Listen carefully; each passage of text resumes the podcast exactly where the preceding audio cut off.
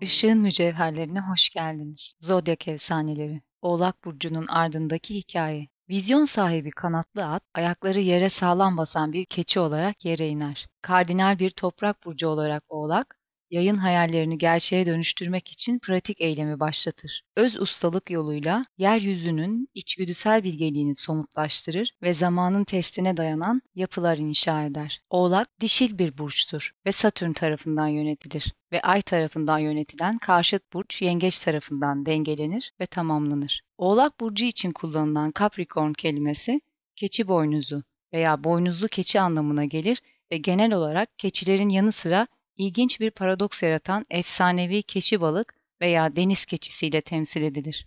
Denizden gelen bir yaratık tarafından temsil edilen bir toprak burcu ve eski ataerkil Satürn tarafından yönetilen dişil bir burçtur. Bütün bunlar ne anlama geliyor? Basit bir ifadeyle deniz keçisi oğlağı yengeçin sularındaki dişil kaynağına bağlar. Ancak bundan daha fazlası vardır. Oğlak, ruhların ölümden sonra yükseldiği tanrıların kapısıdır. Zaman yasalarıyla ve kış ortasında yaşamın yenilenmesiyle bağlantıları olan kadim bir burçtur. Yılın bu zamanı kuzey yarımkürede güneşin en zayıf olduğu zamandır. Kış gün dönümünde güneş gökyüzündeki en alçak noktasına yükselir ve üç gün boyunca hareketsiz kalır. Yeterince kuzeye giderseniz tamamen kaybolur ve bu da ölümü simgeler. Kış ortasından sonra ise güneş karanlıktan yeniden doğar. Bu da yeniden doğuşu ve yaşamın yenilenmesini simgeler. Bunun keçiler ve veya deniz keçileriyle ne ilgisi var? Haydi keşfedelim. Oğlak Burcu efsaneleri, keçiler. Keçiler yaklaşık 10 bin yıl önce evcilleştirilen ilk hayvanlardan biriydi. Ana atasının İran, Irak ve Türkiye'deki Zagros Dağları bölgesinde yaşayan yabani Bezoar Dağ keçisi olduğu düşünülmektedir. Ancak çeşitli türlerdeki yaban keçileri dünyanın dört bir yanında bulunmakta ve antik sanat eserlerinde sıklıkla karşımıza çıkmaktadır. En eski mağara resimlerinden bazıları Fransa'daki Chauvet'de M.Ö. 32 bin yıllarına ait olarak bulunmuştur. Mağarada öne çıkan aslanları ve atları zaten belirgin bir şekilde gördük. Ancak çok sayıda başka yaratığın yanı sıra ara sıra dağ keçisine de rastlayabilirsiniz. İran'da 40 bin yıl öncesine tarihlenen yüzlerce kaya sanatı ya da petroglif örneği bulunmaktadır. Bu alanların neredeyse %90'ında dağ keçisi tasvirleri bulunmaktadır. Tarihler değişkenlik gösteriyor. Bazıları 4000 yıl gibi daha yakın bir tarihe ait ancak dağ keçisinin bölgede M.Ö. 8000 yıllarında ve muhtemelen daha önce avlandığına dair kanıtlar var. Sümer'in büyümesinden beslenen Mezopotamya kültürleri dağ keçileri ve keçilerle süslenmiş büyük miktarda çömlek işleri üretmiştir. Bu yaratıklar genellikle bitkiler ya da hayat ağacının yanı sıra yıldızlar ve güneşler gibi göksel imgelerle birlikte gösterilmiştir. En eski çömlek işlerinden bazıları Hasuna gibi yerlerde ortaya çıkmıştır. Milattan önce yaklaşık 5500 yılına tarihlenen bir kase buna örnek olarak gösterilebilir. Bu kase üzerindeki dağ keçileri bir dönüş ekseni etrafında daire şeklinde dizilmiştir ve gamalı haçın erken bir örneğini temsil etmektedir. Kase, yeni doğmuş bir bebeğin kemikleriyle birlikte bulunmuştur. Bu da sembolizmin ölüm ve yeniden doğuş fikirleriyle bağlantılı olduğunu göstermektedir. Merkez eksen dünya ağacı ya da dünya dağının soyut bir temsili, cennet ve dünya arasındaki bağlantı ve ölümden sonra ruhun seyahat ettiği eksendir. Ağaçlar ile beraber keçi ve dağ keçisi imgeleri Neolitik dönemin eski tanrıça kültleriyle bağlantılıdır. Bereketin ve yeniden doğuşun sembolleridir. Kıvrımlı boynuzları hilali andırır ve bu nedenle yaşam ve ölümün doğal döngülerinin büyümesi ve küçülmesiyle bağlantılıdır. Buradaki keçi, Indus Vadisi kültürü aracılığıyla Yanık şehir ile bağları olan Pakistan'daki Haramoş Vadisi'nde tapınılan ana tanrıça Murkum'u temsil ediyor olabilir. Bu kase özellikle ilginçtir çünkü şimdiye kadar yapılmış ilk canlandırma olabilir. Panellerde bir ağacın yapraklarını yemek için sıçrayan bir İran çöl dağ keçisi tıpkı sabit bir çevirmeli defter gibi kasenin etrafında dolaşan bir dizi halinde gösterilmektedir. Keçiler Sümer mitolojisinde de yer alır ve gizemli deniz keçisi imgesiyle ilk kez burada karşılaşırız. Babil astrolojisinde Oğlak burcuna Suhur Masku denirdi ve bu da tepeli keçi balık anlamına gelirdi. Gavin White bu imgenin köklerini kış ortasında karanlığın sularından çıkan güneşin temsilleri olan daha önceki geyik ve balık takım yıldızlarına bağlar. Ancak M.Ö. 2000 yılına gelindiğinde keçi balık, tatlı su, bilgelik ve büyü tanrısı Enki ile ilişkilendirilmeye başlanmıştır. Ereşkigal'in ikiz kardeşiydi. Akrep efsanelerinde inceleyebilirsiniz. Ve M olarak bilinen uygarlık armağanlarının koruyucusuydu. Enki, yaşamın ve ölümsüzlüğün sırlarını biliyordu ve insanoğlunu kilden ve tanrıların kanından yarattı. Babilliler Enki'yi Ea olarak tanır ve ona okyanusun antilopu derlerdi. Oannes, Enki'nin yarattığı ilk insandı ve insanlığa medeniyeti getiren Abgallardan veya Akatlı Apkallu biriydi. Abgallar, yarı insan yarı balık ya da balık gibi giyinmiş insanlar olarak tasvir edilen ilkel varlıklardı. Okyanusta yaşarlardı ve bilgeliklerini ve bilgilerini paylaşmak için karaya çıkarlardı ve genellikle yedi bilgeler olarak bilinirlerdi. Tıpkı efsanenin Hint versiyonu olan Septarishi'de olduğu gibi. Mısır'da keçiler, su ve yaşamın yaratılışı arasındaki bir başka bağlantıyı Nil'in kaynağı olan keçi başlı tanrı Kunum'da buluruz. Enki gibi Kunum da insanoğlunu çömlekçi çarkındaki çamurdan yaratmıştır. Mısır firavunları da ilahi statülerinin bir sembolü olarak törensel bir takma keçi sakalı takarlardı ve bu sakal genellikle gerçek keçi kılından yapılırdı. Yunanistan'da oğlak takım yıldızı deniz keçilerinin babası Prisus olarak tanımlanırdı. Prisus, Kronos tarafından yaratılmış ölümsüz bir varlıktı. Denizde yaşar ve zamana hükmederdi. Ama yavrularını kontrol edemezdi. Küçük deniz keçileri meraklıydı ve denizden karaya tırmanmaya devam ettiler. Ancak oraya vardıklarında normal keçilere dönüşüyor, düşünme ve konuşma yeteneklerini kaybediyorlardı.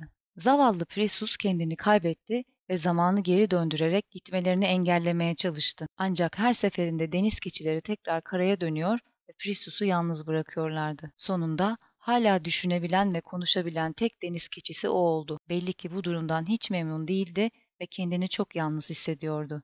Bu yüzden Kronos'tan ölmesine izin vermesini istedi. Kronos bunu yerine getirmiş ve Prisus'u yıldızların içine koymuştur. Oğlak takım yıldızı için bir diğer olası aday, Zeus çocukken ona bakan keçi Amalthea'dır. Zeus, Titanlar olan Kronos ve Rhea'nın oğluydu. Kronos, oğullarından birinin tıpkı kendi babası Uranos'u devirdiği gibi onu da devireceğini keşfetmiştir. Bunun olmasını önlemek için çocuklarını yutmuştur. Ancak Rhea, Kronos'u onun yerine bir taş yutması için kandırarak Zeus'u kurtardı. Kronos biraz kalın kafalıydı ve Zeus'u Amalthea ile birlikte bir mağarada sakladı. Daha sonra Zeus, Kronos'u hadım etmek için geri döndü ve tanrıların kralı oldu. Amalthea'yı yıldızların arasına yerleştirerek ona teşekkür etmiş ve boynuzlarından birini bereket ve refahın sembolü olan bolluk boynuzu anlamına gelen bir kornukopyaya dönüştürmüştür. Ama Amalthea oğlak burcu değildir. Orayga takım yıldızının bir parçası olan keçi yıldızı Capella olarak gökyüzüne yerleştirilmiştir. Elinde bir keçi ve iki oğlak tutan bir arabacıdır. Oğlak burcundaki son deniz keçisi adayımız bir keçinin bacaklarına ve boynuzlarına sahip olan Yunan vahşi tanrısı Pan'dır. Ancak Eicipan adında başka bir figür daha var ve bu figür daha uygun olabilir. Eicipan genellikle Pan ile özdeşleştirilirdi ama aynı zamanda ayrı varlıklar olarak da görülürlerdi. Adı keçi Pan anlamına gelir ve Pan gibi yarı insan değil tamamen keçidir. Bir efsanede Olimposlular Tayfon ile savaşırken Aycipan bir nehre atlayıp keçi balık haline gelerek Zeus'a yardım etmişti. Prisus'u anımsatan deniz keçisine dönüşen bir keçi. Pan'ın kendisinin de Yunan mitolojisinin derin geçmişiyle bağlantıları vardır. Soyu hakkında o kadar çok efsane vardır ki Olimposlulardan daha eski olduğu açıktır. Başka bir deyişle Pan, toprak, doğa ve keçilerle bağlantılı olan daha önceki tanrıça temelli bereket kültlerinden gelmektedir. Pan, azgın cinsel maskaralıklarıyla tanınırdı ve faunlarla ve satirlerle takılır, kavalıyla müzik çalardı. Ayrıca antik ana tanrıça Rhea'nın da yoldaşıydı. Oğlak efsaneleri, kış ortası. Kış ortası festivalleri güneşin yeniden doğuşunu, yaşamın ve bereketin yenilenmesini kutlar. Güneşin yeniden doğuşu, ölümsüzlüğü ve ölümün yenilenmesini simgeler. Karanlıktan sonra geri dönen ışık ve kıştan sonra geri dönen bahar umudu. Bu festivallere dair kanıtlar Neolitik döneme kadar uzanmaktadır. Örneğin Stonehenge'de gün dönümünün gün batımında kutlandığı büyük şölenler vardı. İrlanda'daki Newgrange'da geçit ve iç oda gün dönümündeki gün doğumunda aydınlanır. Orkney'deki Meshow ve Lewis adasındaki Kalanish gibi yerlerde de benzer hizalanmalar vardır. Kış ortası festivallerine daha sonraki kültürlerde de rastlanmaktadır. Mısır, Horus'un doğumunu kış ortasında 12 gün boyunca kutlamış ve Babilliler de Marduk için benzer bir 12 günlük yenilenme festivali düzenlemişlerdir. Romalılar bol miktarda yiyecek ve içecek, hediye verme ve bolca eğlence ve aptallık içeren Saturnalia Festivali'ne sahipti. İskandinav ve Germen kültürlerinde ise Yule keçisinin de dahil olduğu 12 günlük Yule Festivali vardır. Görünüşe göre bunun keçilerini öldürüp yiyen ve daha sonra çekiciyle onları hayata döndüren Thor'la bir ilgisi yok. Ancak yeni yıl için yaşamı tohumlamanın bir yolu olarak hasattan kalan son tahıl demetini saklamakla ilgisi var. Ama asıl ilginç olan bunun keçilerle olan ilişkisi. Hem antik Bezoar dağ keçilerinin hem de Alp dağ keçilerinin çiftleşme mevsimleri kış gün dönümüne denk geliyor. Eskiler hayvanların davranışlarını gözlemlemiş ve bunu azgın keçileri güneşin ölümü ve yeniden doğuşuyla ilişkilendiren mitlerine dahil etmiş olmalılar. Keçinin doğurganlık ve yılın karanlık kış aylarında yaşamın yenilenmesi fikriyle bağlantılı olması tesadüf değildir. Oğlak burcunun anlamı Oğlak, doğası gereği ikili olan yöneticilere ve sembollere sahip paradoksal bir burçtur. Bu durum karmaşık bir tablo yaratır ama işin özü içgüdünün vahşiliği ile bilinç ve uygarlık için gerekli olan yapı arasındaki ilişkiyi içerir. Her iki yönde de çok ileri giderseniz başınız belaya girer. Doğayla bilinçsiz bir özdeşleşme içinde boğulur ya da zalim bir ego tarafından ezilirsiniz. Oğlak keçisi şehvet ve doğurganlık içgüdülerini simgelerken deniz keçisi kaos okyanuslarındaki ilkel kökenlerimizi temsil eder. Ancak ikili bir yaratık olarak deniz keçisi aynı zamanda iki uç noktayı da birleştirir. Dağın uçurumları ve yükseklikleri. Bu maddenin haçını ve ruhun bedene bağlanmasını temsil eder. Sudan yaşamın bilgeliği ve sırları çıkar ve çaba sayesinde bunlara biçim verilir. Bu derin bir konu ve derin bir burçtur. Dünyevi başarı ve imparatorluk kurmanın alışılagelmiş materyalist tanımlarından çok daha derindir. Gerçi bu da Oğlağın yolunun bir parçası olabilir. Ancak Oğlak burcunun en yüksek ifadesi maddeyi ruhsallaştırmak ile ilgilidir. Enkarnasyona isteyerek girerek bedeni kutsal kılmak ve içgüdüler tarafından yönetilmeden bir bedende olmanın sınırlamalarına katlanmak. Oğlak, keçinin doğurganlığını Satürn'ün sembolize ettiği maddenin kısıtlayıcılığıyla birleştirir. Deniz keçisi, yılan enerjisini, kundalini, keçinin zekasıyla birleştirir. Bunları bir araya getirdiğinizde kendinize hakim olma, öz ustalık potansiyeline sahip olursunuz. Bu, yılan enerjisinin benliği dönüştürmek için içe doğru çevrildiği Başak Burcu'na benzer. Ancak Oğlak Burcu'nda dünyayı dönüştürmek ve medeniyet yaratmak için dışa doğru çevrilir. Öz ustalık, içgüdüleri bastırmadan veya inkar etmeden üstesinden gelmek ve yaşam gücünü ruhsal bilgeliğe ve aydınlanmaya dönüştürmek anlamına gelir. Bu da Oğlak Burcu'na başka bir sembol sağlar. Bodhisattva ya da uyanış ve hizmet yaşama yolunda olan herkes. Aydınlanma dağına yavaşça tırmanmak aslında bedeni ve ruhu zaten mevcut olan realiteden sıyırma ve hizalama sürecidir. Bu, yay burcunda keşfedilen öğretileri uygulamaya koymak ve haçı taşımak ya da yolun inisiyesi olmak anlamına gelir. Oğlak burcu ruhani yolun ve aydınlanmanın madde ve beden dünyasından kaçmakla değil, tamamen mevcut ve enkarne olmakla ilgili olduğunu gösterir. Bodhisattva'nın yolu insanlığa aşağıdan çamurun içinden hizmet etmek ve sıfırdan bir şeyler inşa ederek ellerinizi kirletmek anlamına gelir. Oğlak burcu en iyi haliyle spiritüel hakikati somutlaştırmak ve dürüstlükle yaşamak, başka bir deyişle sözünün eri olmak demektir.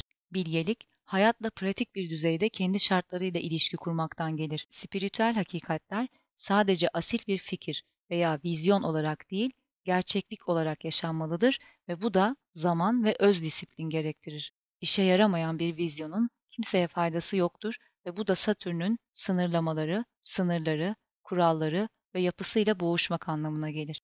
Deniz keçisi gibi Satürn'ün de ikili bir doğası vardır. Baskıcı bir baba figürüdür. Çocuklarını yutan yaşlı kraldır ama aynı zamanda Saturnalya'da kutlanan bolluk ve refah dönemi olan altın çağın kadim hükümdarıdır. Satürn aynı zamanda annesi Gaia aracılığıyla Tanrıçanın eski bereket ayinleriyle de bağlantılıdır ve babası Oranos'u hadım etmek için onun orağını kullanmıştır. Orak, ayı sembolize eder ve Tanrıçanın gücünün bir ifadesidir. Yani Satürn annesinin oğludur ve onun gücünü kullanarak onun emirlerini yerine getirir. Tanrıçanın rızasıyla yöneten bir ataerkildir. İyi bir günde Satürn, hayatın ancak disiplin, çaba ve zamanla gelişebileceğini anlar. Sorunlar Satürn'ün yaşamın gücünün kendisine ait olduğunu düşündüğünde başlar. O zaman yapıları çok baskıcı hale gelir ve doğayla birlikte çalışmak yerine onu kontrol etmeye çalışır. İşte bu yüzden yaşamın yenilenebilmesi için eski düzenin periyodik olarak yıkılması gerekir. Yeni kralın doğabilmesi için eski kralın ölmesi gerekir. Bu, kış ortası efsanelerinde ve yılın dönümündeki gün dönümünde temsil edilen ölüm ve yeniden doğuşun doğal ilerleyişidir. Eski kral toprağın bereketini sağlamak için kurban edilir. Ancak bu sembolizm artık yaşamı desteklemeyen herhangi bir sistem veya yapıya uygulanabilir. Oğlak burcu aydınlanmış liderlik potansiyelini ve kaderin ve doğal dünyanın döngüleriyle çalışma becerisini temsil eder. Uygar bir toplum inşa etmek ve herhangi bir bireyden daha uzun yaşayacak yapılar oluşturmak istiyorsanız bunu yapmak zorundasınız. Bu, büyümek, sorumluluk almak ve gerçeklikle savaşmak yerine onunla birlikte çalışmak ile ilgilidir. Gerçekliğin sınırlamalarından kaçamazsınız. Acı çekmek yaşamın bir parçasıdır ve Oğlak burcu bilir ki ya da eninde sonunda öğrenir ki dersi almak ve gerçekliğin şartlarına göre yaşama işine devam etmek en iyisidir. Maddenin çarmıhını kabul etmek ve yaşamın size öğrettiği bilgeliği öğrenmek. Bu kolay değildir ve haçı kabul etmek bir çarmıha gerilme ya da ruhun karanlık gecesi gibi gelebilir. İlahi evinizden kopmuş hissedersiniz ama bu sürecin gerekli bir parçasıdır. Terk edilmişlik hissi, birlik ve ilahi olanın her şeyde mevcut olduğunu kabul etme inancıyla iyileştirilebilir. Ancak bu inancın da sınanması gerekir. Aksi takdirde gerçek olmaz ve bu da hayatı olduğu gibi kabul etmek anlamına gelir. O zaman haçınız topluma bir hizmet eylemi haline gelir ve kendi yaşamınızdan daha uzun sürecek, kendinizden daha büyük bir şey inşa etmenize olanak tanır. Büyümek ve sorumluluk almak, mutsuz olmanız ve gecenizi gündüzünüze katarak çalışmanız gerektiği anlamına gelmez. Oğlak burçları hayatın saçmalığını derinlemesine görmekten ve alçak gönüllülük hakkında bazı zorlu dersler öğrenmekten gelen kuru mizah anlayışlarıyla ünlüdür. Oğlak burcu yaşlandıkça daha kolay hale gelir. Eğer Satürn geçişleriyle çalışıyorsanız onlar da öyledir. Ve biraz gevşeyebilir ve afacan keçiyle yeniden bağlantı kurabilirsiniz. Liz Green'in The Astrology of Fate kitabında dediği gibi, ancak yaşamın ilerleyen dönemlerinde, sonunda baba tarafından kontrol altına alınan sevinçli çocuk, orta yaşlı adamın gözlerinden dışarı bakar ya da muhtemelen gerçek gençliğinde özlediği bir gençliğin neşesiyle dolu genç kız, deneyimli kadının yüzünden gülümser. Uğruna çok mücadele edilen, şüphe edilen, kaybedilen ve karanlıkta yeniden bulunan bu inanç, bir sonraki nesle, erkek ya da kadın, lütufla babalık edebilecek olgun oğlan besinidir. Ve şu anda sorumlu ve neşeli bir hayatın nasıl yaşanacağı konusunda daha fazla aydınlanmış rehbere ihtiyacımız var. Yeni ay ve dolunay meditasyonlarında görüşmek üzere.